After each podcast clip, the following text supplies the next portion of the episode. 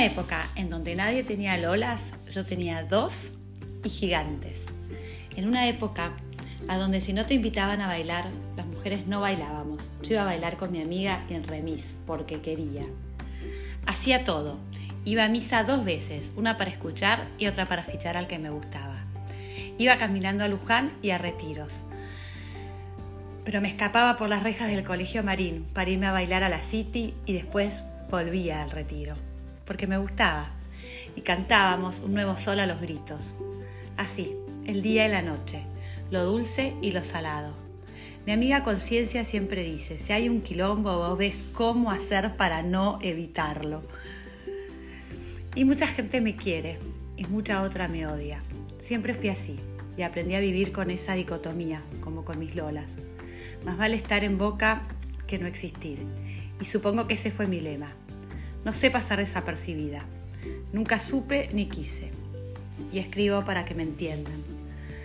Hace mucho me conformé desculando que así son los personajes principales de las novelas.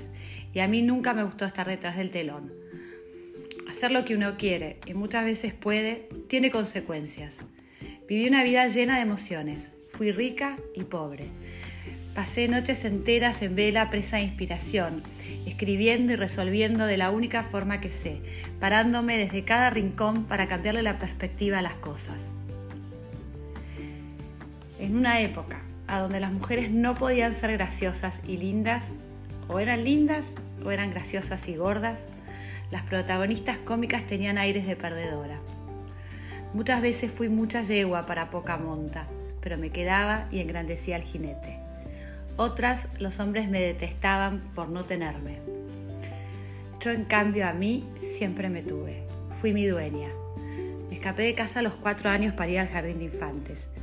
Y mamá llegó corriendo, desesperada. Tenía cara de pavor, de no comprender el engendro. Esa cara se la vi muchas veces. Hoy, madre, recapacito. ¿Qué me corría tan lejos? ¿Qué era el miedo? ¿O era el miedo al aburrimiento? Mi familia es limpia,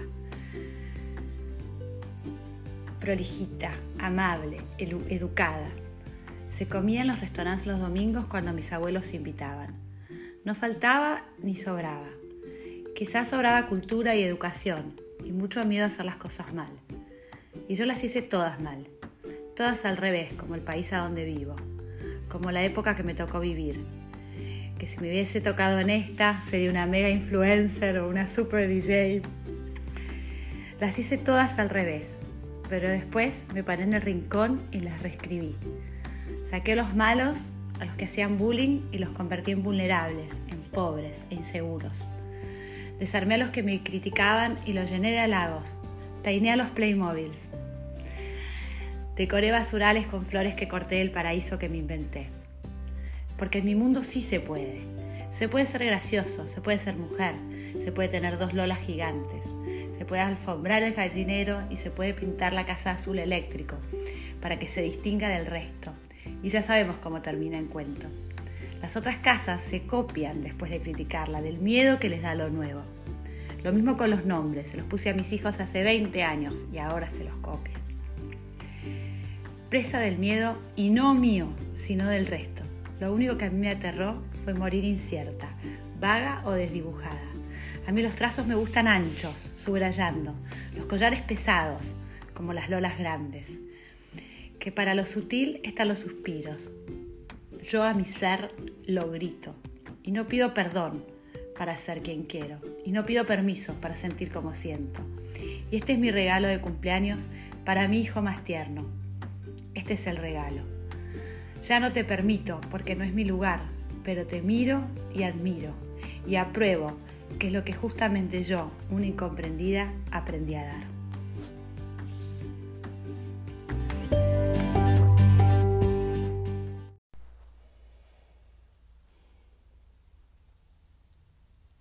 Talento.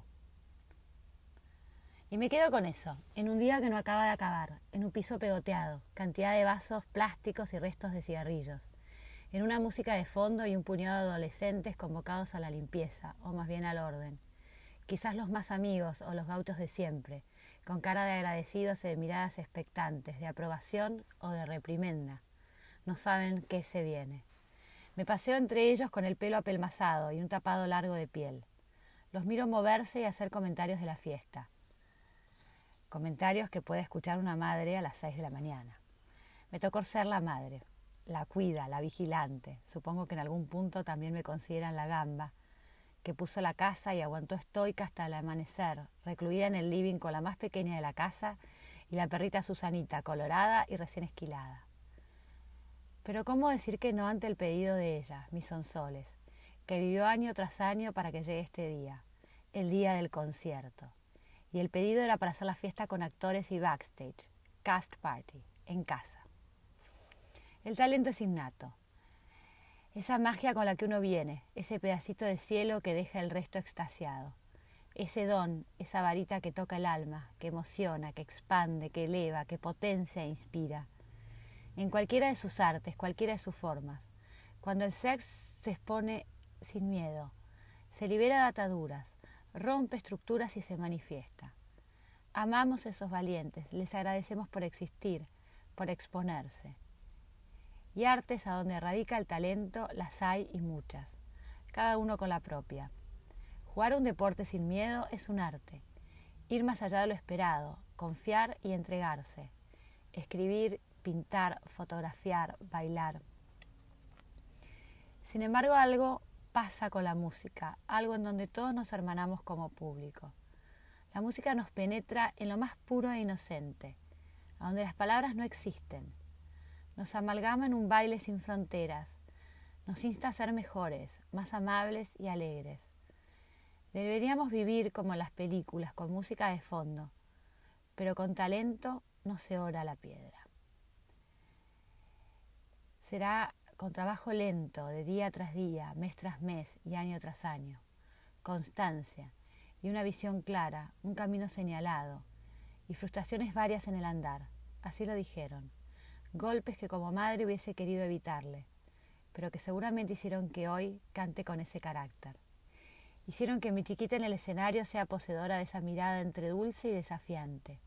Ese andar profundo, lleno de convicción en cada paso, cada movimiento de sus manos, de sus dedos largos, larguísimos. Su talento lo tenía, lo dijo Rita, cuando le escuchó los primeros acordes. Esas facciones europeas, esa mirada melancólica con ojos color a miel a medio abrir, la nariz hacia arriba, su boquita de labios colorados y esos mismos dedos largos que hoy movía con gracia, también los tenía al nacer. Y se jacta Christian de haberlo anunciado. Pero lo que la llevó hoy a hacernos volar fue rotundamente su talento amasado, su resiliencia, su capacidad de afrontar las dificultades de la vida con fortaleza, viendo que se aprende de cada experiencia, o como me gusta llamarlas, de cada aventura. Ni tan serio ni tan grave. La vida es sueño y lo que no mata expande.